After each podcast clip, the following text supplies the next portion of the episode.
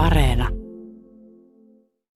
Nyt alkaa Miki Liukkosen maailma. Huomenta tai päivää tai iltaa tai mer licht, eli lisää valoa, kuten Goethe kuulema viimeisinä sanoinaan tokaisi. Tuli tuo Goethen lausahdus mieleen siitä, kun nyt tätä nauhoittaessa eletään marraskuuta ja valon määrä vähenee jatkuvasti. Se vaikuttaa kyllä itseen ainakin hyvin voimakkaasti ja varmasti aika monenkin suomalaiseen tämmöinen tietty, ei nyt kauhean vakava, mutta kuitenkin jollain tapaa tuntuva talvi masennus tai ehkä väsymys enemmänkin on kyseessä. Että väsyttää, vaikka olisi nukkunut kuinka helkutin paljon, paljon niin silti väsyttää ja sitä jotenkin käy vähän, käy vähän hitaalla. Jotenkin tota, talvessa on ennen kaikkea se, että kun tämä kestää vielä niin älyttömän kauan, että kun nyt jo marraskuussa alkaa tuntua siltä, että ei millään jaksas näitä tämä loputonta hämärää tai kolkkoutta ja tuommoista, että pitää kello kädessä vahdata ikkunasta ulos.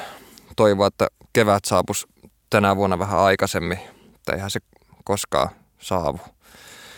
Tietenkin no, ilmaston lämpeneminen varmaan vauhdittanut asioita jollain tapaa, mutta selkeämmin tuo muutos ehkä näkyy tuossa talven laadussa.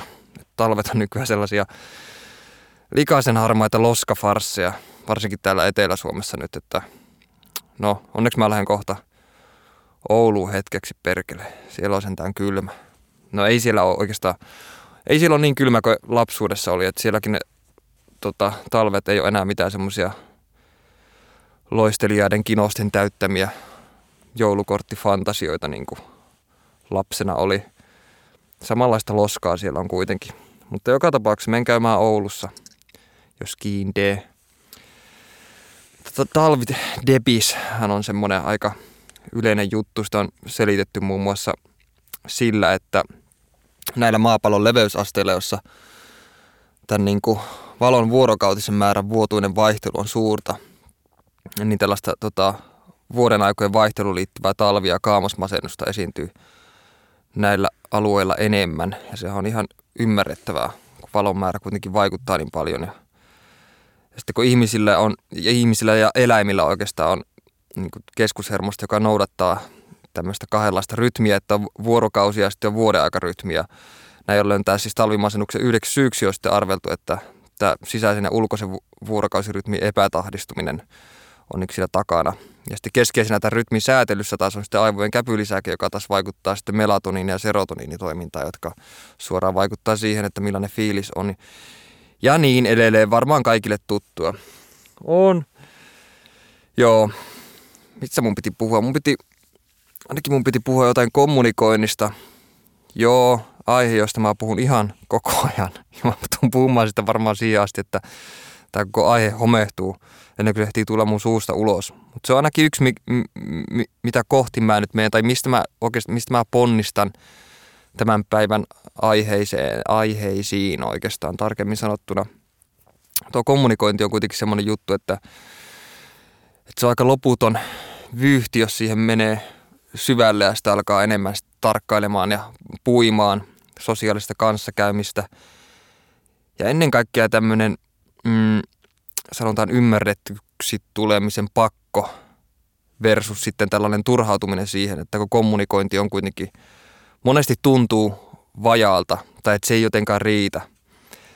Ja sitten mua ainakin siis lapsesta asti jo turhauttanut se, että kun mä en saa toiselle ihmisille sanallistettua jotakin asiaa sillä tavalla, että se olisi tyydyttänyt mua, tai että mä olisin tuntenut, että mä oon saanut sen asian mahdollisimman selkeästi esille, ja sitten tämä monesti sitten hel, niin kuin kääntyi siihen, että, että sitä tuli niin vaitonaiseksi ja sisäänpäin kääntyneeksi siinä, että kun jotenkin tuli semmoinen fiilis, että ei tästä ole kuitenkaan mitään hyötyä. Tai sitten piti vaan tyytyä siihen, että, että jotenkin niin kuin, että sanoo jotain niin kuin sinne päin, vähän laiskistu, laiskistu ehkä sen suhteen, se kommunikoinnin suhteen. Eikä sen pitäisi muutenkaan olla semmoista, semmoista mitään tota, semanttista akrobatiaa joka tapauksessa, vaan sen pitäisi olla välitöntä ja helppoa ja yksinkertaista, eikä pitäisi takertua siihen, että tunko mä nyt ymmärretyksi. Se on niin hankala. Helposti tämmöinen niin kuin turhautuminen sitten tähän niin kuin kommunikoinnin vajavaisuuteen johtaa helposti introverttiyteen ja ujouteen. No oikeastaan se ei, ei johda introverttiyteen sinänsä, vaan introvertti on semmoinen temperamentin piirre, mikä on syntyjään ihmisessä ja ujous on myös. Koko juttu on vähän monimutkainen sekava loppujen lopuksi siis se, että, että kommunikoinnin vaikeus nyt johtaisi siihen, että ei kehtaa ylipäänsä kommunikoida ihmisten kanssa tai että ei kehtaa tuoda omia ajatuksia julki. Ja toisaalta sitten tämä turhautuminen kommunikointiin ja ujous nyt ei sinänsä liity toisiinsa, vaan luultavasti esimerkiksi omalla kohdalla on varmaan aina ollut ujo, mikä vaan sitten korostaa introverttiyttä, vaikka ujo ja introvertti nyt ei ole sama asia kuitenkaan. Rypistän tässä paperia, kuuluu nyt varmaan sinne.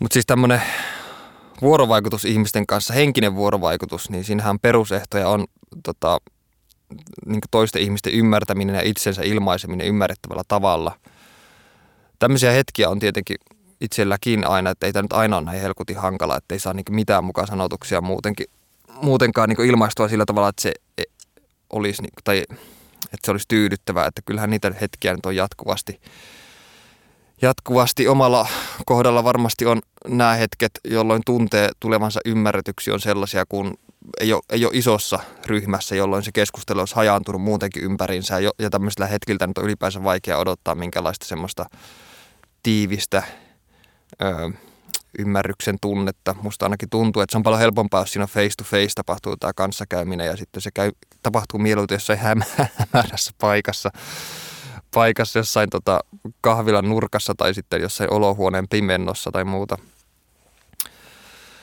Toisaalta tietenkin tästä tulee se, että kun mä nyt jauhan tästä ymmärtämisestä ja ymmärretyksi tulemisen tarpeesta ja muuten, niin, niin pitäisi oikeastaan miettiä sitä, että mitä ymmärtämisellä ylipäänsä tarkoitetaan. Sehän nyt on jo itsessään aivan niin toisen asteen, toisen potenssin niin juttu ja hyvin monimutkainen ja, ja, ja, ja kaukaa historiasta, filosofian historiasta asti tutkittu juttu. Mutta mulle tuli ainakin ym, niin yllätyksenä se, että kun mä tota ymmärryksen käsitettä aloin vähän kaivelemaan, niin – Suomen kielessä siis tämä verbi ymmärtää on alun perin tarkoittanut ympäri kiertämistä ja kulkemista ja, ja ympärillä hääräämistä ja, ja myös palvelemista. Kirjakielen tämä verbi tuli 1500-luvulla sitten, jolloin se alkoi tar- tarkoittaa tota, jonkin asian ympäröimistä ajatuksen voimalla. Eli siis tajuamista ja käsittämistä tai henkistä haltuottoa. Samaa kantaa sitten on sanat ymmyrkäinen ja ymmällään, kun taas sitten substantiivi ympyrä tunnetaan vasta vuodelta 1835. Tiedoksi vain. Aika yllättävää kyllä, että se on niin myöhään vasta tullut, kun mä ajattelin, että ympyrä nyt olisi aika perussana. Mutta sitten tota, mm, Suomessa tämä ymmärtämistä niin ety, etymologisesti lähinnä vastaava termi on, niin kuin, termit Englannissa on latinan termin sirkus, eli ympyrä pohjautuva circumscribe, miten tuo nyt laustaankaan, joka siis meinaa rajoittaa tai rajata tai määrittää. Silloin niin on huomannut, niin monesti ymmärtämisellä on paljon myös tekemistä sen kanssa, että pystyy rajaamaan sen oman asian sillä tavalla, että siinä ei ole liikaa häiriötekijöitä, vaan se ydin tulee välitettyä toiselle ihmiselle. Niin silloin välttyy myös siltä, että itse turhaudu, jos ei takeru niihin kaikkiin ylimääräisiin sen asian ympärillä oleviin pikkunyansseihin ja, ja mikrovivahteisiin, mitä, siinä, mitä siihen aina liittyy. Einstein vanha kunnon Albert niin on joskus sanonut, että jos ei osaa jotakin asiaa se, niin selittää selkeästi tai ilmaista selkeästi, niin sitä ei itse ymmärtänyt riittävän hyvin. Ja tämä ymmärtäminen taas liittyy läheisesti tietenkin kielenkäyttöön ja merkityksellisyyteen, että kun me jaetaan yhteisiä ilmaisuja, äänähdyksiä tai merkkejä, niin me kyetään välittämään merkityksiä ja sitten sitä kautta pystytään jakamaan omaa ymmärtämystä toiselle ihmiselle. Mutta silti tämä kielellinen ymmärtäminen on kuitenkin edelleen eräänlainen mm, filosofinen mysteeri, koska luonnollinen kieli, tämä tämmöinen niin kuin perusarkipäivän kanssakäyminen, sosialisointi, niin se on lopulta tosi monimutkainen ja niin kuin älyttömästi tulvilla eri vivahteita ja tämmöisiä Wittgensteinilaisia kielipelejä ja sun muita. Ja jos ei ole niin kuin tiedä, mikä tämä kielipeli, mitä tämä kielipeliteoria oikeastaan tarkoittaa, niin, niin tota, ei huolta, en mäkään sitä kokonaan ymmärrä kyllä muutenkaan.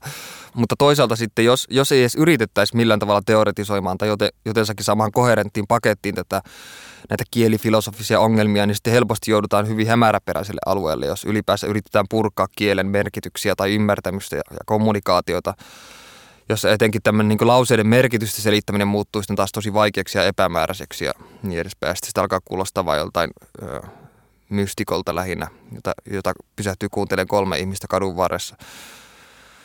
Mutta siis toisaalta mä oon aina ollut suuri ymmärtämättömyyden tota, puolesta puhuja. Siis, koska mun mielestä ymmärtämättömyydessä on jotain kiehtovaa. Enkä nyt tarkoita siis sitä, että ymmärtämättömyyttä siinä mielessä, että, että se johtaisi jonkinlaiseen niin kuin suvaitsemattomuuteen tai alistamiseen tai johonkin tällaiseen kapeakatseisuuteen. Kun siis meinaa nimenomaan sitä, että, siinä, että kun jotakin asiaa ei ymmärrä, niin siinä on mun mielestä aina ollut jotakin tiettyä mystisyyttä. Tai oikeastaan siinä, että ei tiedä jostain asiasta. Että, että tämmöisessä tietyn tyyppisessä ymmärtämättömyydessä on aina ollut mun mielestä jotain jännitettä. että tota, esim. Tota, itsellä on aina, aina nyt puhun niin kirjoittajan ominaisuudessa, niin on taipumus aina kirjoittaa sellaista asioista ja hakeutua semmoisten aiheiden pariin, josta mä en alun perin tiedä yhtään mitään. Ja tämä en ymmärrä lainkaan, josta mä en välttämättä myöhemminkään sen jälkeen, kun mä oon asiaa vähän perehtynyt, niin ymmärrä loppujen lopuksi mitään. Omat esimerkit on ehkä, sanotaan nyt vaikka milloin tämä, tämä niin kiehtovuus tai mielenkiinto tai ymmärtämättömyyttä kohtaa heräs varsinaisesti, niin on varmaan tuolta jostain lukioajoilta, jotka liittyy lähinnä siihen, että esimerkiksi kun luin jotain filosofista teosta, niin mä huomasin, että, tai mä havahduin siihen, että mä olin jollakin tav- jollain niin kuin intuitiivisella tasolla käsittänyt omasta mielestä, mistä siinä teoksessa oli kyse, tai mistä tässä filosofisessa äh, niin kuin, äh, ajatusmallissa oli kyse, mikä sen takana oli, mikä oli näiden sanojen takana. Ja näin ollen mä sitten muodostin tästä omasta intuitiosta niin kuin omia ajatuksia ja assosiaatioita, jotka sitten myöhemmin, kun mä saatoin esimerkiksi vaikka nyt lukiossa filosofian tunnilla kuulla sitten opettajan oppikirjamääritelmän tai selityksen tästä tämän filosofin al- tarkoitusperistä, niin mä saatan yleensä huomata, että mä olin käsittänyt koko jutun aivan miten sattuu. Mutta, mutta samaan aikaan tämä ei kuitenkaan poistanut sitä, että kuitenkin miten tavallaan hienosti ja mihin niin suuntiin tämä oma väärinkäsitys, puhutaan nyt väärinkäsityksestä tässä tässä yhteydessä, niin mihin tämä oikein vei. Ja ennen kaikkea siinä oli se hyvä puoli, että se sai ajattelemaan itsenäisesti, siis sen sijaan, että olisi alleviivannut jonkun yksittäisen filosofin tai ajatusmallia ja nyökytellyt, että niin kyllä se näin on. Ja tässä on nimenomaan se juttu, että no, että kun mä sanoin, niin tällainen ymmärtämättömyys saa monesti muodostamaan tästä om, niin omituisesta asiasta – tai asiasta, joka ei välttämättä se ole niin omituinen, mutta saa muodostaa sitä omituisia omia mielikuvia ja johtopäätöksiä, jotka ei siis välttämättä ole edes oikeita, mutta parhaimmillaan ne on uudenlaisia tai sitten vääryydessään lainausmerkeissä tai virheellisyydessään niin kiehtovia. Tai sitten ne muodostaa yllättäviä ja hedelmällisiä assosiaatioita.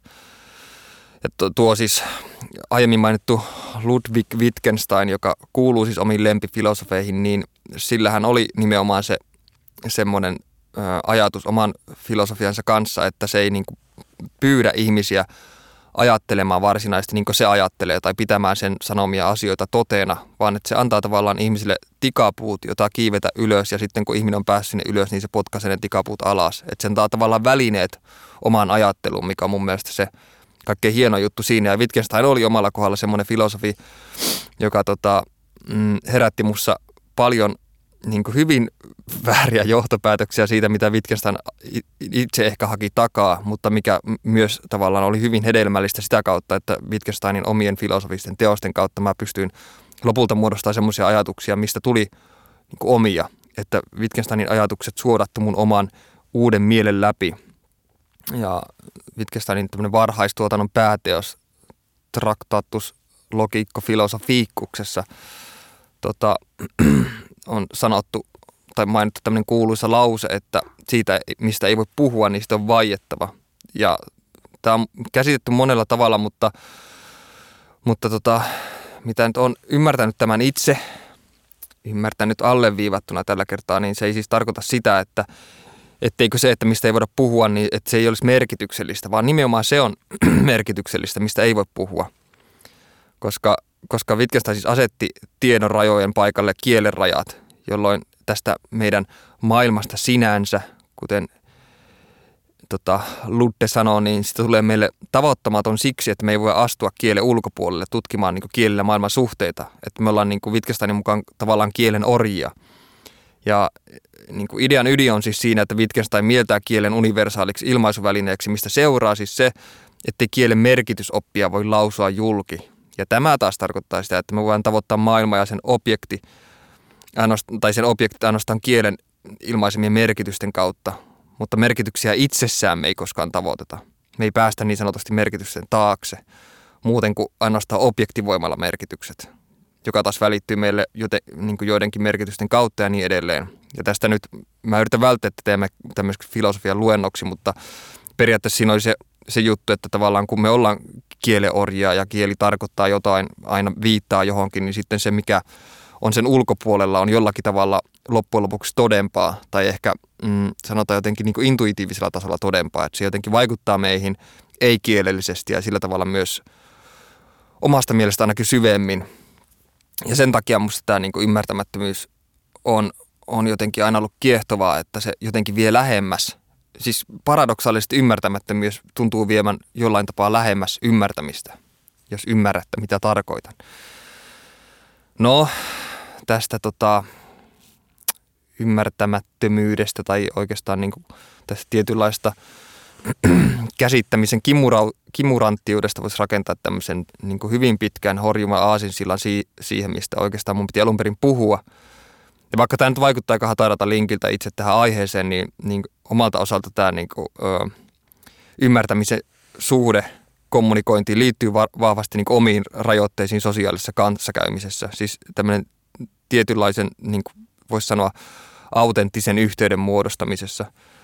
Et siis niin kuin mä jo tuossa aiemmin mainitsin, niin, niin tämmöinen niin kuin tietty turhautuminen kommunikoinnin vajavaisuuteen niin johtaa omalta osaltaan helposti tämmöiseen introverttiyteen, tai ainakin siihen, mikä voisi vaikuttaa introverttiydeltä, ja sitten myös toisaalta ujo, niin ujouteen.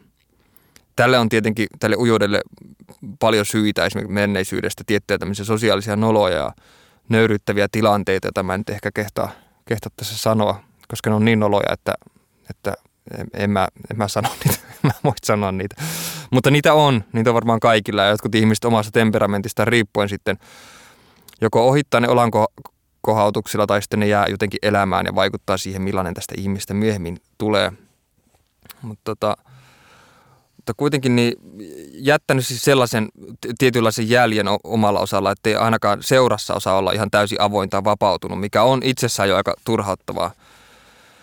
Sen takia, että, että tavallaan niin haluaisi, että on, on se tietty tarve tai toive oikeastaan olla vapautunut, koska se, että on vapautunut, niin on se nyt mukava tunne kuin se, että pidättelisi jotakin koko ajan tai että olisi koko ajan sellainen fiilis, että saispa sanottua tämän asian, mutta mä en vaan omaa, omaa tota, tämmöistä niin kuin, mikä sana on, sanokaapa nyt siellä radion toisella puolella.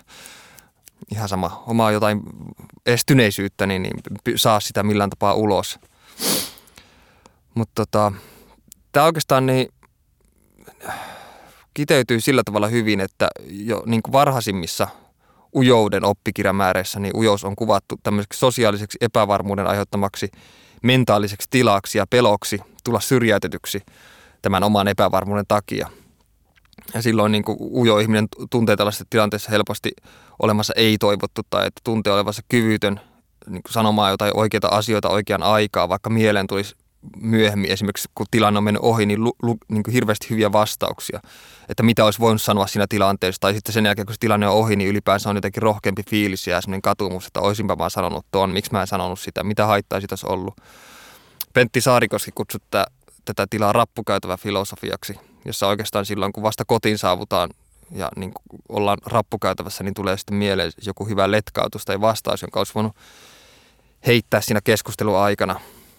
Tosin vähän tuossa tietenkin hämmentää se, että eihän nyt ujous ole mitenkään siis sitä, että keksisi vasta myöhemmin jonkun hyvän vastauksen toiselle. Tai siis miksi pitäisi ylipäänsä keksiä jotain letkautuksia tai vastauksia. Että silloin se keskustelu tuntuisi semmoiselta niin kuin läpän heittämiseltä tai siltä, että siinä kilpa, kilpailtaisi jotenkin niin kuin, äh, nokkelien vastausten kanssa, että kuka heittää parhaimman jutun. Tai ikään kuin se koko keskustelun pointti olisi vastalla näppärästi toisiin juttuihin tai muut sellaista.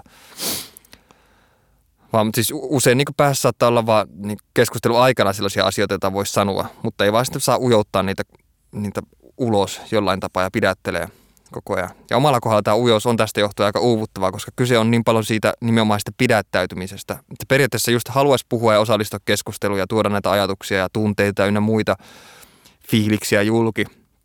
Mutta sitten kun ei kehtaa ja sitten siinä on varmasti takana omalla kohdalla myös pelko siitä, että ei oma ajatus tai joku muu sellainen ole tarpeeksi kiinnostava tai merkityksellinen, vaikka toisaalta sitten öö, on, niin kuin saattaa omata myös suurta varmuutta oman asian kiinnostavuudesta, mutta, mutta sitten siinä, siinä tulee taas vastakohtaisesti pelko siitä, että, että tota, kääntää sen huomion siinä keskustelussa itseensä. Ei halua olla, joutua näiden katseiden alaisuudeksi ja sitä, että hmm, no niin, kerras lisää.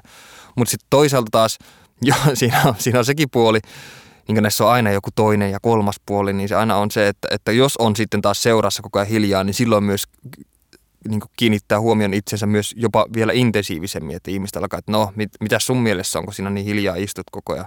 Että siis tämmöinen näkymättömäksi tekeytyminen tekee monesti ihmistä vaan näkyvämmä. Ja lopulta paras tapa olla piilossa, niin olisi varmaan olla piilossa julkisesti ja ehkä jopa äänekkäästi julkisesti. Hölöttää niin paljon, että tota, kukaan ei jaksa enää kuunnella ja kukaan kiinnittää enää mitään huomiota. Mutta tämmöisen, tämmöisen niin kuin, ö, passiivisuuden tai tämmöisen niin kuin välttämistrategioiden ongelma taas on sitten siinä, että ne on niin tehokkaita, että kun ujo ihminen alkaa helposti turvautua näihin tämmöisiin strategioihin vähitellen, niin sitten aja, ajan mittaa ihmisten mielestä alkaa olla päivä selvää, että tämmöinen ihminen toimii näin, eikä sitten siltä muuta outatakaan, mikä johtaa taas siihen, että tämä ujo ihminen alkaa taas tuntea itsensä turvalliseksi näin toimiessaan. Ja kun tähän tottuu, niin sitten saapuu helposti semmoisen tilaa, jossa minkäänlaista oppimista tai harjaantumista tai positiivisten kokemuksen, kokemusten syntymistä ei koskaan saavuteta. Tietenkin tämmöiseen äh, hirvittävään ymmärretyksi tulemisen tarpeeseen ja ujouden suhteeseen liittyy aika paljon myös tällaista korostunutta itsetarkkailua, semmoista loputonta analyysiä tai ylianalyysiä. Ja miten ylianalyysistä pääsee yli omalla kohdalla, niin on monesti se, että pitää alkaa analysoimaan sitä omaa ylianalysointia. No joo. Toisaalta tässä siis, eli siis toisin sanottuna tässä on tämmöinen taipumus jatkuvasti arvioida itseä, siis nähdä itsensä ulkopuolelta, jolloin helposti käy tämmöisessä tilanteessa niin, että muiden kanssa puhuessa huomio on kiinnittynyt niin monen asian ulkopuolella koko ajan jatkuviin häiriötekijöihin ja myös siihen, että millaisen vaikutelma antaa itsestään, että ei ole koskaan kunnolla läsnä. Että tämmöinen siis analysointi keskustelutilanteissa ja myös jopa yksin, niin, mutta etenkin keskustelutilanteessa, niin kulut, se, totta kai se kuluttaa vaan hirveästi energiaa.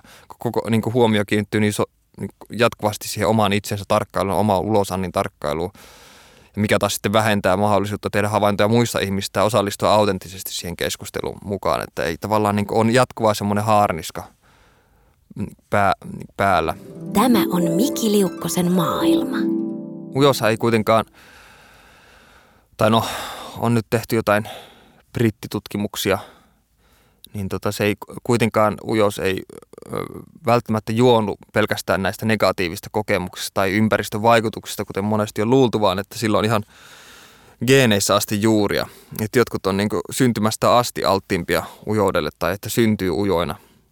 Sitten kun mennään tähän korostuneeseen itsetarkkailuun ja sitä kautta myös helposti myös itsekriittisyyteen, niin sitten tämä johtaa helposti siihen taas, että sitä alkaa aliarvioimaan omia sosiaalisia kykyjä, että koko ajan ajattelee itsestään niin kuin mahdollisimman matalasti. Mulla oli ennen, ennen varsinkin oli sanotaan nyt esiintymisuran alkuaikoina, niin oli tapana, tai siis ei ollut mitenkään harvinaista, että mä oksensin ennen esiintymistä. Siis siinä pelossa, että ei tästä tule kuitenkaan hevo helvettiä. Ja sitten kun siinä oli vielä se, että varsinkin kun oli ihan alussa ja yleisö koostui tietenkin tuntemattomista ihmisistä, niin ei, ei ole osannut yhtään arvioida, että miten tämä vastaanottaa tämä teksti. Ja sitten kun on kyse tekstistä, niin se tuntuu jotenkin siltä, niin kuin olisi lukenut alasti omaa päiväkirjansa yleisö edessä. Ja se oli, se oli aivan kam, kammuttava tilanne. Ja sitten sen jälkeen aina, aina tota, ihmetytti se, että sen jälkeen tultiin kuitenkin aina kehumaan. Ja, ja tuli semmoinen häm, hämmentävä fiilis, että, että onko tämä kehuja nyt ihan tosissaan. Että se ei osannut ottaa sitä kohteliaisuutta ihan semmoisena, että tästä, tästä helposti seuraa semmoinen huijarisyndrooma, joka on siis tämmöinen niin kuin, äh, psykologinen ilmiö, jossa siis ihminen ei pysty sisäistä omia saavutuksia niin todisteista tai muista huolimatta ja, jo, ja pitää niitä jopa ansaitsemattomina. Eli toisin sanottuna siis tulee ajatelleeksi, että on jotenkin jollakin tapaa onnistunut huijaamaan muita. Kaikki saavutukset tuntuu jotenkin liian helpoilta, ikään kuin ne olisi kuulunut jollekin toiselle – että siinä on monesti se, että, että, että tuntee, että on saavuttanut jotakin, niin se pitää edellyttää jonkinlaista hirveitä työntekoa ja vertaa hikeä ja kyyneleitä. Ja sitten jos, jos tavallaan joku asia syntyy niin sanotusti lallatellena, menee vähän niin kuin vasemmalla kädellä ja sitten siitä huolimatta saa paljon kiitosta ja jopa niin kuin jotain palkintoja tai hyväksyntää ja olalle taputtelua, niin se tuntuu liian helpolta ja se ei jotenkaan sitä kautta myöskään tunnu tarpeeksi syvältä tai merkitykselliseltä tai edes uskottavalta se kiitos, mitä saa sen jälkeen aikaiseksi. No joo, tämmöinen niin tietenkin itsesäälissä rypeminen, niin onhan se nyt aika itse keskeistä loppujen lopuksi. Se on semmoista jatkuvaa oman napan tuijottamista ja sitä pitäisi päästä irti. Koska harvoin kuitenkin tulee ajatelleeksi tällaista luonnollista perinteistä itsekeskeisyyttä, koska se on niin jotenkin sosiaalisesti vastenmielistä kuitenkin. Mutta se on aika samanlaista kaikille meistä lopulta. Se on, se on ihmisillä perusasetuksissa, uskaltaisin väittää – koska on niin äärimmäisen vaikea kuitenkin pysyä valppaana tai osallistuvana sen sijaan, että, että hypnotisoituisi omi, oman niin tämmöisen kroonisen pään sisäisen monologin äänestä. Ja se vaatiikin hirveästi ponnisteluita kommunikoidessa tai ollessa mitenkään tekemissä muiden ihmisten kanssa, niin siis vaatii hirveästi ponnisteluita nähdä asiat toisten ihmisten kannalta. Ja siis siitäkin huolimatta, että ihminen kykenisi aitoa empatiaa ja niin edelleen, koska jotta voisi päästä niin kuin eroon omasta poissa olevuudesta, niin täytyy panna sivun nämä omat huolet ja epäilyt ja pelot ja unohtaa tai tavallaan jättää huomiota tämä oma sisäisen pään pajatus. Ja siis tässä tilanteessa vois, voidaan parhaimmillaan kai saavuttaa sitten jotakin, mitä voisi kutsua perustavanlaatuiseksi ymmärrykseksi. Ja näin ollen siis keksin ratkaisun siihen, että millä tavalla ymmärtäisin paremmin ihmisiä tai saisin itseäni paremmin ymmärtyksi oli siis se, että pitäisi lopettaa tuo oma pään sisäisen monologin kuunteleminen ja päästä sitä ulkopuolelle. Tästä tulee muuten mieleen tämmöinen mielen teoriaksi kutsuttu kehityspsykologinen käsite, joka on tota, aika simppeli. Yksinkertaisesti se tarkoittaa sitä, että tai sitä kun yksilö saavuttaa sen ymmärryksen siitä, että muillakin ihmisillä on oma tietoisuus ja omat ajatukset ja tunteet ja niin edelleen – tässä huomiossa on sitten tietenkin ö, kaksi puolta. Ensinnäkin siis se, että, että toisaalta kun havahtuu siihen, että, että, että on niin toisia mieliä, niin se voi korostaa tiettyä samankaltaisuutta. Ainakin siinä mielessä, että, että tämä meidän erillisyys on meille kaikille yhteistä. Ja toisaalta sitten tämä voi nähdä myös negatiiviselta kannalta sillä tavalla, että, että tämä voi tuntua pelkästään erillisyydeltä tai jopa yksinäisyydeltä tai itsenäisyydeltä, jossa on jotakin uhkaavaa. Että tavallaan on ihan yksin, eikä kukaan voi koskaan tuntea sun kipua. Että kukaan ei tunne sun päänsärkyä, se on vaan sun päänsärky. Ja jokaista ihmistähän kuitenkin, tuossa erillisyydessä kuitenkin on se hienoa, että jokaista ihmistä kuitenkin yhdistää tämä salainen ja sanomaton usko siitä, että on syvällä sisimmässä erilainen kuin kukaan muu, vaikka se ei to, loppujen lopuksi ole niin. On totta kai yksin, mutta ei kuitenkaan loppujen lopuksi ole erilainen kuin muut. No tässä itse tarkkailussa, itsekriittisyydessä, josta nyt on puhunut tässä, niin, niin jos ette ole huomannut tai käännytti juuri nyt kanavan puoleen, niin siis tässä itsekriittisyydessä on myös se, on kuitenkin se hyvä puoli, että omasta mielestä ainakin, niin se, se ajaa tämmöisen tietynlaisen perfektionismiin, joka siis siitäkin huolimatta se on niin kuluttavaa ja, ja johtaa siis aika lailla tämmöisen kroonisen tyytymättömyyteen omien valintojen ja aikaansaannosten suhteen, niin se kuitenkin kannustaa jatkuvasti parempiin suorituksiin. Samalla tavalla kuin korkeushyppäjä pitää aina pyrkiä hyppäämään korkeammalle – ja niin edelleen. Mutta siis tämmöinen niin pakko jatkuvasti ylittää itsensä ja tämmöinen tyytymättömyys välimalliratkaisuihin tai siihen, että menisi sieltä, mistä aita on matalin, niin se jotenkin auttaa siinä, että jatkuvasti pyrkii siihen parempaan ja ehkä myös sitä kautta pyrkii ohittamaan sen semmoisen niin mm, suistumisen, minkälaisen huijarisyndrooman syntymiseen, että ei sitä fiilistä, että ei saavuttanut, koska tämä olisi tehty jotenkin liian helpolla, vaan että kun näkee niin paljon vaivaa jonkun asian eteen tai viettää sen kanssa paljon aikaa ja syventyy siihen tarpeeksi, niin se tuntuu myös paljon enemmän merkitykselliseltä ja se saavutus tuntuu myös oikeutetulta, jolloin sitä omasta työstä saa myös ihan eri tavalla niin kuin hyvää fiilistä myös itselle. Ja sitten se muiden antama kiitos on, on tota, sitten jotenkin se tuntuu aidommalta ja merkityksellisemmältä. Ja tota, tästä tästä johtuen mä monesti, jos multa on kysytty esimerkiksi, että oot sä tyytyväinen tähän sun kirjaan, niin mä aina vastaan, että oo, totta kai. Ja sitten siinä aina jotenkin reagoit, että pff, itsekeskeinen ihminen. Mutta mä en tajua, mitä itsekeskeistä siinä on, koska jos, jos se oikeasti tuntuu siltä, että se on niinku saavutettu ja sen sanoo ääneen ja se on jotenkin, niinku, että tätä mieltä mä oon ja mä oon, oon ansainnut tämän, koska mä oon tehnyt tämän eteen niin helkutisesti töitä ja on parasta, mihin mä pystyn, niin miksi mä en sano sitä ääneen? Se vaan tuntuu, että jotenkin suomalaistaan pitäisi sanoa, että no kunhan yritin, kunhan jotakin tein, että olisi voinut jotenkin parantaa vähän tulosta ja se on tärkeintä, että yrittää, jokaisella on oma risti kannettavana tai muuta tuommoista äh, ärsyttävää Mä ainakin sanon se ihan suoraan mieluummin, että jos mä oon tyytyväinen johonkin, niin mä oon tyytyväinen. Ja jos joku on mun mielestä ihan surkeata, niin mä sanon sen myös ihan suoraan ääneen. Että ei, ole, ei, ei niin millään tavalla yritä niin sensuroida sitä tai suodattaa sitä yhtään millään tavalla. Että tota, kuitenkin vaikka mielsin itseni ohjelman alussa varsin ujoksi ihmiseksi, niin voin sanoa, että se nyt ei ole niin yksinkertaista kuitenkaan tai niin yksulotteista, että, että jokaisella ihmisellä on, on tota, introverttiyden, ekstroverttiyden, ujouden, ei-ujouden, mikä on ujouden vastakohta, sanotaan vaikka itsevarmuuden hetkiä.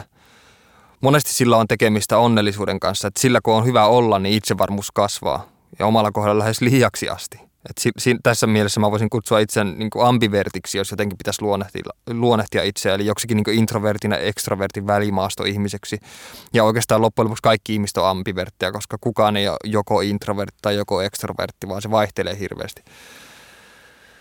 Paljonhan t- tällä on tietenkin tällä ujoudella omalla kohdalla, omassa, omalla kohdalla, kun ei saa enää puhua, niin on, on tietenkin paljon kyse siitä, että – jos tuntee itsensä ahdistuneeksi, niin se ei, se ei siis sinänsä liity mitenkään kanssakäymiseen, vaan se voi olla jokin tämmöinen krooninen vika tai synnynnäinen taipumus ahdistuneisuuteen, joku aivokemiallinen häiriö, niin, niin tota, se myös vaikuttaa siihen, että ettei, ettei pysty tai ei osaa tai ei kykene tulemaan niin ulos itse varmana, koska se oma olotila vaikuttaa siihen niin paljon, että se on semmoista vellomista ja tietysti negaatiossa ripeämistä. Ja tavallaan No toisaalta sitten siinä on se, että, että kun on esillä näkyvästi, jos on esimerkiksi kirjamessuilla lavalla, niin olo tuntuu tämmöisissä tilanteissa jotenkin kummallisen turvalliselta ja jotenkin siinä kasvaa itsevarmuus, koska siinä tämmöisessä tilanteessa ei tavallaan näe yleisöä ollenkaan. Näin on siis nykyään, ei, en puhu niistä ajoista, kun oksentelin vessassa ennen esiintymistä, vaan ny, nykyään on niin, että mä päinvastoin tunnen itseni hyvin itsevarmaksi aina haastelutilanteissa. Ja ne on oikeastaan aika miellyttäviä ne tilanteet. Koska musta tuntuu aina, että haastattelijoilla on paljon helpompi puhua kuin normaaleille ihmisille jostain syystä. En tiedä miksi. Joskus se on niin, että kun, kun tuossa puhutaan tästä introvertti-ekstrovertti-akselista, niin ö, voi olla niin, että, että introvertit ihmiset on oikeasti ekstrovertteja, mutta, siis, mutta sitten tämmöinen ahdistuneisuus e-, estää sen sosiaalisuuden – että kun ahdistunut ihminen on kuitenkin semmoinen ihminen monesti, joka on keskittynyt voimakkaasti itseen ja sitten on näin ollen altis murehtimiselle, mikä taas rajoittaa sitä positiivisten kokemusten mahdollisuutta ja sitä kautta on esteenä näin niin kuin tämmöiselle tietylle välittömyydelle. Että, että tämmöisen välittömän tilan voisi saavuttaa vaikka, vaikka klassisesti humalassa. Varmaan kaikki tietää tämän, tämän ilmiön, että kun humalassa on, on ollut railakas ilta, niin seuraavana päivänä kieriskelee häpeässä ja häpeilee sitä, että kuinka puhelias on ollut. Kuinka on ollut, niin kuin, tullut taas liikaa avauduttua ja äh, känniavautumiset. Mutta tota, toisaalta itsellä on käynyt, jostain syystä viime aikoina itsellä on käynyt niin, että kun on ollut humalassa, mitä on ollut viime aikoina muuten hyvin harvoin kuulijoille tiedoksi, koska mä oon nyt kirkastumisvaiheessa ja teen, keskityn työntekoon kaikki muu ylimääräinen typeryys saa nyt jäädä sivuun. Ja nyt kun se on sanottu tässä, niin se myös pitää, pitää kiinni. Joo, surullista. Niin, joka tapauksessa silloin, kun viimeksi olin humalassa, joskus on sitä aikaa, niin tota, huomasin, tai sitä ennenkin on huomannut oikeastaan, että mulla on nyt päinvastoin käynyt jotenkin niin, että mun omat humalat on ainakin kääntynyt jotenkin sisä, tai muuttunut jotenkin sisäänpäin kääntyneemmäksi, että mä en ole enää saavuttanut semmoista railakasta puheliasta tilaa jostain syystä. Että me, melkein se tuntuu, että sekin johtaa siitä, että on jotenkin hirveän tietoinen siitä, että jo, jo ennen niin kuin humalatilaa ennakoista alkoholin vaikutusta sillä tavalla, että alkaa pidättelemään itseä jo valmiiksi ja sitten tiedostaa jossain vaiheessa, että okei, okei, nyt sä oot humalassa, älä jumalauta sano mitään. Nyt pysyt siinä näin, niin ei tarvitse huomenna hävetä. Ja tietenkin se vaikuttaa myös hirveästi siihen, että se ei ole enää yhtään hauskaa, eikä sitä sen takia huvitaisi tehdä. Ei siinä ole muutenkaan ollut koskaan mitään järkeä. Tällainen sivuhuomiona. No joo. Joskus tehtiin semmoinen testi, jossa introvertteja ihmisiä tai introverteiksi itseään mieltäviä ihmisiä pyydettiin käyttäytyy viikon ajan ekstroverttimäisesti, mikä tuntuu aika pitkältä ajalta, jos on oikeasti introvertti, niin tuloksena oli, että nämä introvertit koki itsensä onnellisemmiksi ja itsevarmemmiksi. Tai oikeastaan se oli, oikeastaan, okei, se oli jotenkin niin, että, että nämä vähemmän introvertit, niin se oli, se oli näille ihmisille enemmän avartava ja vapauttava kokemus, mutta tämmöisille totaali-introverteille, niin tämä kokeilujakso oli lähinnä uuvuttava. Jotenkin noin se oli. Mutta kuitenkin niin siinä on varmasti myös tekemistä jonkinlaisen oman pidättyväisyyden ja mukavuusalueen ulkopuolelle astumisesta ja, sitten huo- ja ehkä sen havahtumisesta siihen, että huomaa, että ei tämä nyt niin kauheita ole, eikä ihmiset loppujen lopuksi ole niin tuomitsevia kuin mitä on ehkä itse omassa neuroottisessa mielessään luullut. Ja sitten on, on myös se, että, että monesti ulospäin nämä ekstrovertilta vaikuttavat ihmiset voi todellisuudessa taas olla tosi ujoja. Että ekstrovertin käytös on siis vain julkisivu, jonka taakse piiloudutaan. Vähän samalla tavalla kuin häpeämätön ihminen voi olla oikeasti niin häpeissään, että se tavallaan koko ajan, koko ajan jotenkin peittelee sitä omaa häpeäänsä sillä, että käyttäytyy häpeämättömästi. Ja sama juttu näillä ulospäin ekstroverteilla ihmisillä, että tämmöinen ihminen saattaa esim. puhua tosi paljon, mutta kukaan ei lopulta tiedä, mitä tämmöinen ihminen tuntee tai mitä se oikeasti ajattelee tai kokee tai mitä se elämään kuuluu. Eli niin sanotusti puhuu paljon, mutta ei sano mitään lopulta. Se on hirveä, siis tuo intro, eh, intro-extrovertti juttu on nyt tosi paljon pinnalla ja sitä puhutaan paljon. Introvertit työelämässä on joka toisessa naisten lehdessä jossain otsikkona tai juttuna siellä. Ja, ja sitten monesti jos pitäisi kuvailla itseä, näissä jutussa on aina se, että jos pitäisi kuvailla itseä esimerkiksi jossain työhakemuksessa tai, tai ihan missä tahansa, niin sosiaalinen on yleensä semmoinen sana, joka tuntuu sellaista, että se on aina pakko mainita, jotta vaikuttaisi mitenkään järkevältä ihmiseltä. Ja sitten yhtä lailla on, pitää sanoa aina, että on kiinnostunut toista ihmistä, koska vaikuttaisi ihan hullulta, jos sanoisi, että tosiasiassa on kiinnostunut vain itsestä ja siitä, mitä muut itsestä ajattelee. Tämä on Miki Liukkosen maailma. Tätä asiaa tutkaillessa törmäsin tuommoiseen temperamenttitutkimuksen edelläkävijään Liisa Keltikangas Järviseen, joka oli itselle ainakin ihan uusi tuttavuus, mikä on vähän yllättävää, koska asian perehdyttyä niin huomasin, että on hyvinkin paljon ollut esillä ja tunnustettu tutkija.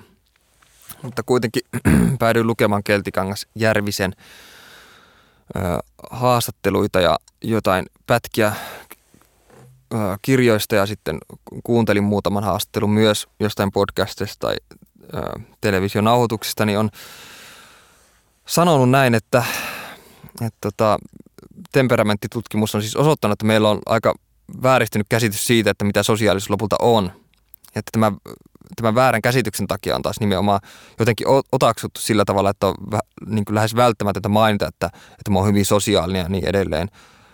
Ja sosiaalinen se tarkoittaa oikeasti seurallista, eli sitä kuinka tärkeää ihmisillä on toisten ihmisten seura – et mulla itsellä on ainakin taipumus se valikoivaan sosiaalisuuteen, että toisaalta mä viihdyn yksin, mutta silloin mä tunnen helposti oloni yksinäiseksi ja, ja sitten seurassa taas, tai kun mä oon seurassa, niin mä haluan olla yksin. Vaikka seuran läsnäolo toiselta saattaa rentouttaakin, niin ongelma on ehkä siinä, että mä haluaisin itsekkäästi valita, että milloin mulla itselläni seuraa ympärillä.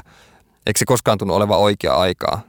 Eikä siis näin ikään tämmöistä omaa rauhaa tunnu olevan koskaan oikealla hetkellä, jolloin kaikki tämä sosiaalinen tarve tapahtuu jossain alituissa kitkatilassa – on se taas niin hankalaa. Mutta joo, siis Keltikangas Järvinen jatkaa tässä sosiaalisen ihmisen kiteytyksessä sanomalla, että, että siis sosiaalisuus ei tarkoita ollenkaan ihmisten tai ihmisen sosiaalisia taitoja, vaan meinaa sitä, että kuinka riippuvainen ihminen on, tai tämmöinen ihminen on niin kuin muilta ihmistä saamasta palautteesta.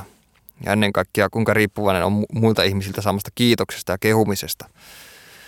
Aika kiinnostava lause näin tutkijan suusta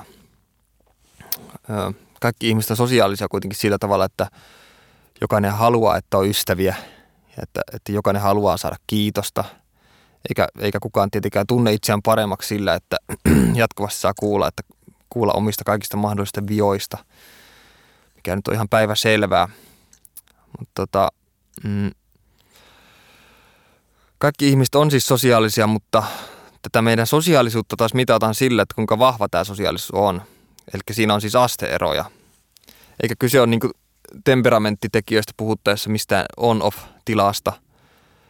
Öö, että kuinka voimakas tämä tarve olla pidetty, niin sillä mitataan ihmisen sosiaalisuutta. Että kuinka voimakas se on, että, että hakeutuu sellaisiin tilanteisiin, jossa, jossa tietää tulee olevansa pidetty tai jossa, jossa sut nähdään jotenkin mielenkiintoisena. Jotkut ihmiset ei kuitenkaan tietenkään piittaa muiden kehuista tai siitä, pitääkö nämä tästä ollenkaan. Ja toiset taas sitten on sellaisia, jotka hakeutuu näiden kehuks, kehujen ja hyväksynnän piiriin paljon helpommin. Mutta sitten muista kuitenkin tuntuu tai tunt, kuulostaisi epäilyttävältä, että, että, ihminen, joka ei piit, että olisi semmoinen ihminen, joka ei piittaa lainkaan muiden mielipiteistä tai, tai kehuista tai muusta. Että musta tuntuu, että siellä on, siellä on kuitenkin se aina se mikrosirun verran sitä tyytyväisyyttä siitä, jos kuulee jonkun tällaisen itseen kohdistuvan kehun tai hyvän lauseen tai jonkun tollaisen, mutta sitä ei ehkä näytä niin helposti tai sitä jostain syystä vaan halua tuoda julki. Esimerkiksi pitää sitä jollakin tavalla itsekeskeisenä tai, tai sitten päätyy siihen, no kunhan yritin tyyppisen, tyyppisen ratkaisuun. Mutta siis tämä siis jako ekstrovertti-introvertti juttu, niin tämä on lopulta aika uusi juttu. Että esimerkiksi näitä ekstrovertteja, joista nyt puhutaan niin paljon, ja introvertteja, joista puhutaan niin paljon, niin, niin siis ekstrovertteja esimerkiksi aikaisemmin, tai niitä ei arvostettu niin kauan aikaa kuin lopulta luulisi. Että ei tarvitse mennä siis kauhean kauas historiassa, kun ajateltiin, että, että jotta olisi ihminen olisi älykäs ja viisas ja harkitseva, niin täytyy ehdottomasti olla introvertti. Ja kyllähän tämä tietenkin ymmärtää, koska introverttiydessä on kieltämättä jotain sellaista hiljasta harkitsevaisuutta ja päättäväisyyttä, jotain tämmöistä epäimpulsiivisuutta, joka taas antaa painoarvoa tilanteiden eri piirteille ja mahdollisuuksille. Vaikka ehkä itse voisin pitää itseäni jonkinlaisena impulsiivisena introverttina siinä mielessä, että omalla kohdalla tuo harkitsevuus tai puntarointi puuttuu kyllä ihan täysin. Esimerkiksi se, että kun mä ö, sain jonkun ensimmäisen apurahan joskus kymmenen vuotta sitten suurin piirtein, niin mä tuhlasin sen koko rahan saman tien aurinkolaseihin. Se ei ollut mitään järkeä. Mutta siis tommosia impulsiivisia, täysin järjettömiä tekoja tulee tehtyä. Ja siinä mielessä oma introverttiyteni, niin, joka on itsellä selvästi vahvemmin, vahvemmin läsnä kuin ekstroverttipuoli, niin se ei niin kuin näy ainakaan tuommoisissa impulsiivisissa päätöksissä ollenkaan. ja oikeastaan omat ratkaisut, use, ratkaisut on useinkin niin kuin täysin typeriä ja järjettömiä. Ja sitten niitä saa katua aina myöhemmin. Oppipa. No, mutta onhan siis tämä ajatus muutenkin siis siitä, että ihmiset voitaisiin jakaa joko, tämmöisen joko tai kategoriaan, että ollaan joko ekstroverttia tai ollaan joko introverttia, niin onhan se nyt täysin naurettava ja virheellinen. Ja tämä virhekäsitys tässä tulee Keltikangas Järvisen mukaan siitä, että kun tiede kuvaa jotakin asiaa, niin sitä kuvataan hyvin tämmöisillä selkeillä prototyypeillä, jota ei siis oikeassa elämässä tietenkään löydy. Ei ole tämmöisiä mitään selkeitä prototyyppejä, vaan ollaan niin vähän siellä täällä kaiken aikaa että ekstroversio ja introversio voitaisiin nähdä ennen, niin ennemmin tämmöisenä janan ääripäinä, ja suuri osa ihmistä asettuu jonnekin tämän, niin janan keskivaiheelle, tai liukuu sitä pitkin, niin kuin milloin minäkin ajankohtana tai elämäntilanteen mukaan.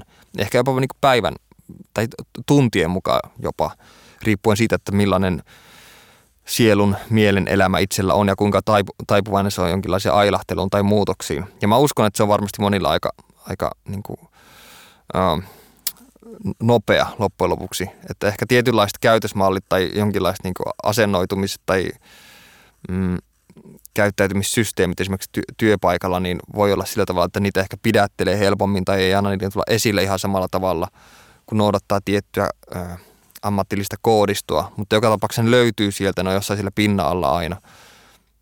Tämä kysymys siitä, että, että pärjääkö introvertti ylipäänsä työelämässä – joka nyt on noissa naisten lehdissä ollut paljon, paljon ja varmaan muissakin lehdissä tietenkin ollut, niin tota, tähän nyt voisi vastaa vain sillä tavalla, että se selviää sitten, kun semmoinen ihminen löytyy, siis tämmöinen niin puhdas introvertti, koska semmoista ihmistä ei ole olemassa muuten kuin kirjoissa tai ehkä elokuvissa. Mutta siis millekään tämmöiselle psykologiselle ominaisuudelle ei tietenkään olemassa mitään absoluuttista mittaria, tietenkään.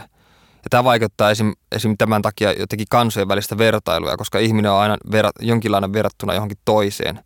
Että jos, jos, jos kysytään joltakin, joltakin, että onko joku vilkas, niin se riippuu aivan siitä, että millaisia muut ihmiset on siellä ympärillä. Esim, esim. Lapissa, mistä omat juuret on kotoisin, niin siellä tämä tietty puhumattomuuden kulttuuri on aika vahvasti läsnä. Tai, siis semmoinen, tai oikeastaan semmoinen asenne, että kun puhutaan, niin puhutaan vaan asiaa. Ja kaikki, kaikki muu on tyhjänpäiväistä hölötystä.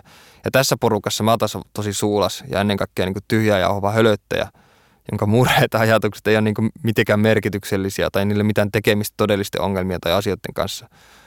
No ei sitten tekehän näinkään ole, mutta siis tällä yksinkertaistuna, että, tämä, ihan, että ihan vaan sen kannalta, että tämä esimerkki saisi vähän jotakin jämäkkyyttä. Koska oikeasti jos, jos siellä Lapissa ollaan, niin siellä on tietenkin myös niitä, jotka, jotka puhua pälpättää koko ajan. Mutta joo, mä en nyt halua pilata tämä. Mulla on aina ta- taipumus, että mä sanon jonkun esimerkki, sen jälkeen mä kiellän sen esimerkin ja sitten mä jatkan eteenpäin ja sitten se esimerkki jää hämärään ilmaan leijumaan. no joo. Ujous tuli mainittua aikaisemmin, ja, ja kun puhutaan ujoudesta ja introverttiydestä, niin ne on muuten, pitää korostaa, niin ne on siis kaksi eri asiaa, vaikka niissä on siis jotain päällekkäisyyttä tietenkin. Vähän samalla tavalla kuin häpeällä ja epävarmuudella, että ne on eri asioita, mutta, ne, mutta niillä on kuitenkin jotain päällekkäisiä piirteitä. Ujoudella ja introverttiydellä on kuitenkin ihan tämmöisiä fysiologisia eroja. Että kaik, kaikissa temperamenttipiirteissä on tie, tietty fysiologinen pohja, joka taas altistaa ihmisen tämmöisen tietyn tyylisen reaktio, jota me sitten kutsutaan sen perusteella temperamentiksi. Oleellisin ero ujolla introvertilla on se, että, että ujo ihminen taas salpaantuu tämmöisessä uudessa sosiaalisessa tilanteessa, mutta sitten tuttujen seurassa tämmöinen ihminen voi olla hyvinkin puhelias ja vilkas. Eli siis ujo voi toisin sanottuna olla hy, niin tosi sosiaalinen, kun, kun kyse on turvallista ja tutusta ympäristöstä ja seurasta, mutta introverttiyteen taas sitten liittyy nimenomaan se tarve olla yksin ja se, että viihtyy hiljaisuudessa ja rauhallisuudessa, eikä siedä melua, eikä kaipaa jännittäviä elämyksiä ja kokemuksia koko ajan. Ja tämmöinen ihminen on usein sitten hiljainen ja vetäytyvä, mutta ei välttämättä taas laisinkaan ujo, on vaan se, on vaan se tarve siihen hiljaisuuteen ja se, että tietty niin kuin tulva häiritsee liikaa ja aiheuttaa epämukavuutta. Ja tämä on se oleellisin ero tässä. Eikä introverttius myöskään viittaa siihen, että tämmöinen ihminen pitäisi ihmistä siis sinänsä. Mutta siinä, siinä on vaan kyse siitä ärsykkeiden sietokynnystä. Että tästä johtuen sitten hakeutuu niin vähän erilleen ja on hiljaa ja saattaa, saattaa vaikuttaa sen takia ujolta. Mutta sitten niin ekstrovertilla taas tämmöinen sisäinen viritystila on tosi matala siinä, missä introvertilla. Että kun voitaisiin nähdä, että että siinä missä introvertilla on paljon niin pään sisällä, niin ekstrovertilla ei ole. Enkä meinaa sitä, että, että introvertit olisi älykkäämpiä sinänsä kuin ekstrovertit, koska siinä on vaan kyse on siitä, että millä tapaa niin hakeutuu tiettyyn ärsykkeiden ja minkälaista ympärist- minkälaisiin ympäristöihin niin hakeutuu. Että ekstrovertti taas kaipaa ja hakeutuu helpommin tämmöisiin virikkeellisiin ympäristöihin, eikä, eikä tunne epämukavuutta ollessaan niin semmoisessa ympäristössä päinvastoin kuin introvertti ihminen – mutta sitten tämmöinen äärimmäinen ekstroversio tietenkin liittyy vahvasti sitten tämmöisten äärielämysten hakemiseen ja riskiottoon, johon myös tietenkin masennus liittyy vahvasti.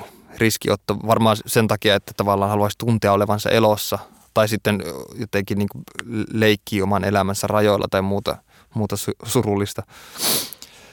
Mutta sitten introvertissa on myös se, että, että introvertit mieluummin viihtyy, viihtyy pienissä kaupungeissa, esimerkiksi pienemmissä ihmisryhmissä, kun taas ujon on helpompi olla suuressa joukossa, jossa on tuntemattomia ihmisiä sen sijaan, että olisi, olisi tämmöisessä pienessä joukossa, jossa niin kuin helposti tältä ujolta ihmistä odotetaan jonkinlaista vuorovaikutusta muiden ihmisten kanssa tai ylipäänsä jonkinlaista osallistumista. Että ujoa ei näin ollen siis häiritse melu eikä, eikä virikkeellisyys ympärillä. Siis päinvastoinhan tässä on se, että, tähän hälyn suojiin voi olla hyvinkin miellyttävää piiloutua ja sitten siinä tavallaan tuntee olevansa kätkössä näkyvästi piilossa, kuten sanottiin aikaisemmin. Ja ujo on siis täysin riippumaton ympäristön näistä hälyärsykkeistä ja massasta. Mutta ujo, ujoudessa on ehkä se kuitenkin, mikä poikkeaa näistä intro-ekstroversio-akselista, on se, että ujoteen liittyy ehkä eniten tämmöisiä negatiivisia assosiaatioita. Amerikassa tehtiin tämmöinen gallup, jossa kysyttiin, että, kysyttiin, että millaisia ujot ihmiset on.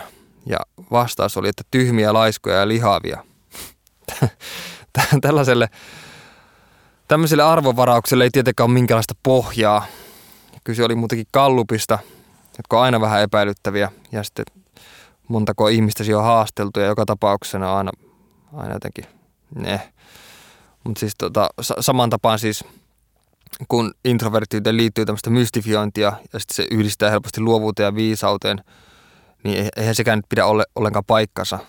Että kun tämä jo mainittu Liisa Keltikangas-Järvinen on sanonut, että nämä on persoonallisuuden, persoonallisuuden piirteitä ja, ja, ja persoonallisuuden piirteet on siis täysin riippumattomia älykkyydestä.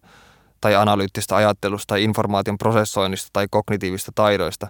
Ja että jokaisella älykkyystasolla on siis ihan samanlainen jakauma, että on ujoja ja ei ujoja, on introvertteja ja extrovertteja. Että se älykkyydellä ei ole mitään tekemistä sen kanssa. Voisi tosiaan ehkä luulla, että sosiaalinen media olisi hyvä kanava ujoille avautua tai olla, olla ulospäin suuntautuneita, mutta tosiasiassa on niin, että ihminen käyttäytyy somessa kuitenkin kutakunkin niin kuin omalle luonteenlaadulle tyypillä tavalla. Niin kuin siitäkin huolimatta, ettei oma persona sellaisena ole läsnä, vaan, vaan siinä on niin kuin kyse tietynlaista filtteröidystä ja muokatusta henkilöllisyydestä. niin, niin. Ja vaikka siis Ujo voisikin toimia somessa jotenkin avoimemmin kuin face to face kontaktissa, niin mä, mä uskon kuitenkin, että omaan somekäyttäytymisen ujolla ihmisellä liittyy kuitenkin jonkinlaista häpeän tunnetta – että mulla on, mä niin tuon häpeän tunteen hyvin vahvasti alleviivaan siinä mielessä, että, että mulla on jotenkin tosi hankala olla sosiaalisessa mediassa millään tapaa esillä, tai siis millään tapaa postata sinne jotain. Että aina kun mä postan jotakin, niin musta tuntuu, että mä olisin tehnyt jotakin tosi ällöttävää. Tai niin kuin, oh, siinä on jotain, jotain, kum, jotain kummallista siihen liittyy liittyy, mutta tavallaan sitten se voi myös saada kääntää ihan leikiksi, että no en mä ole kuitenkaan tuommoinen, mä nyt pistän tuonne jotakin ja sitten tämmöisellä ajatus tai tämmöisellä niin asennoitumisella se on ehkä vähän helpompaa, mutta siinä on aina liittynyt itselle jotakin semmoista vähän häpeällistä jostain syystä. No ihan varma, että miksi.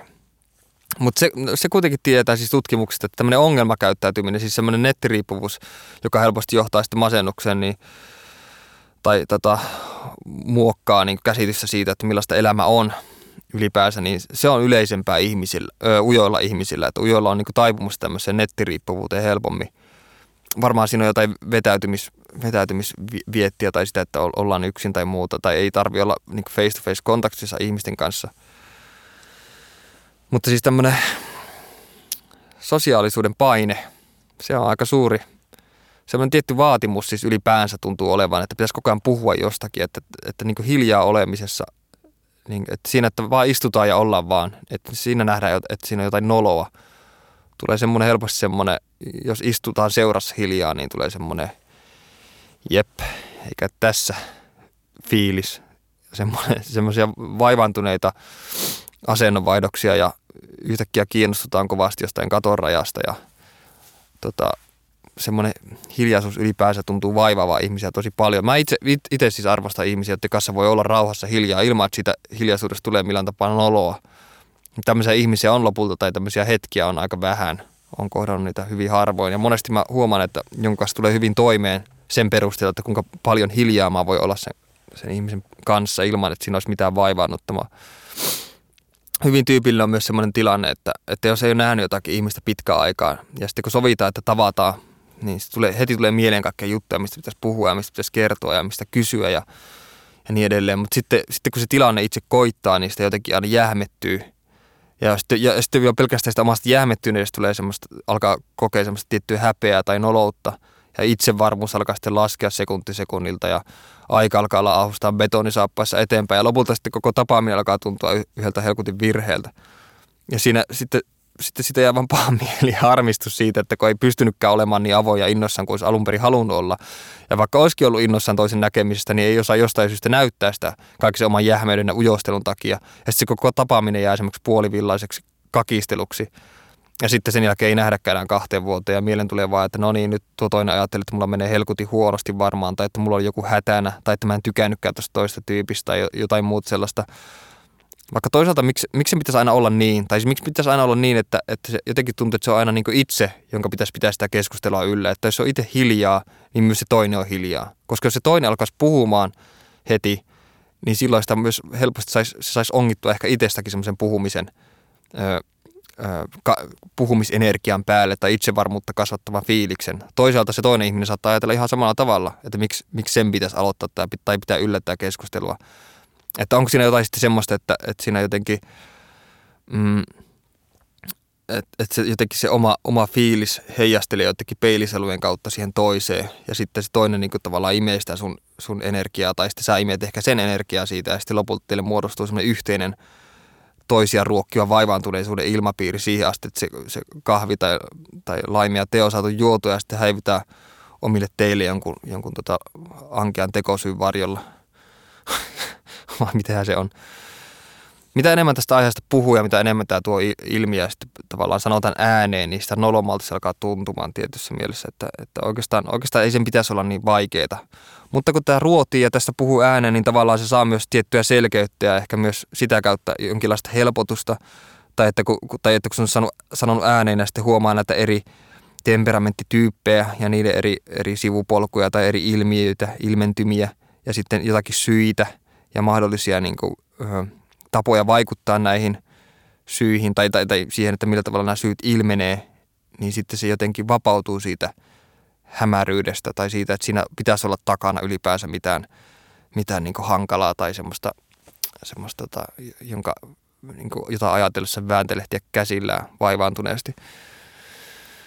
Vaivaantuneesti tosiaan niin, että joo, tota, vaivaannuttavasti lähenen, lähenen loppua tässä jaksossa – tota, kuitenkin kyse on ihmisten kanssa kommunikoidessa tai ihmistä puhuessa tai ymmärtämistä puhuessa tai mistä tahansa puhuessa tai tätä ohjelmaa nauhoittaessa kyse on niin paljon sattumasta, niin, niin tota, mä ajattelin loppuun lukea ö, pienen tarinan.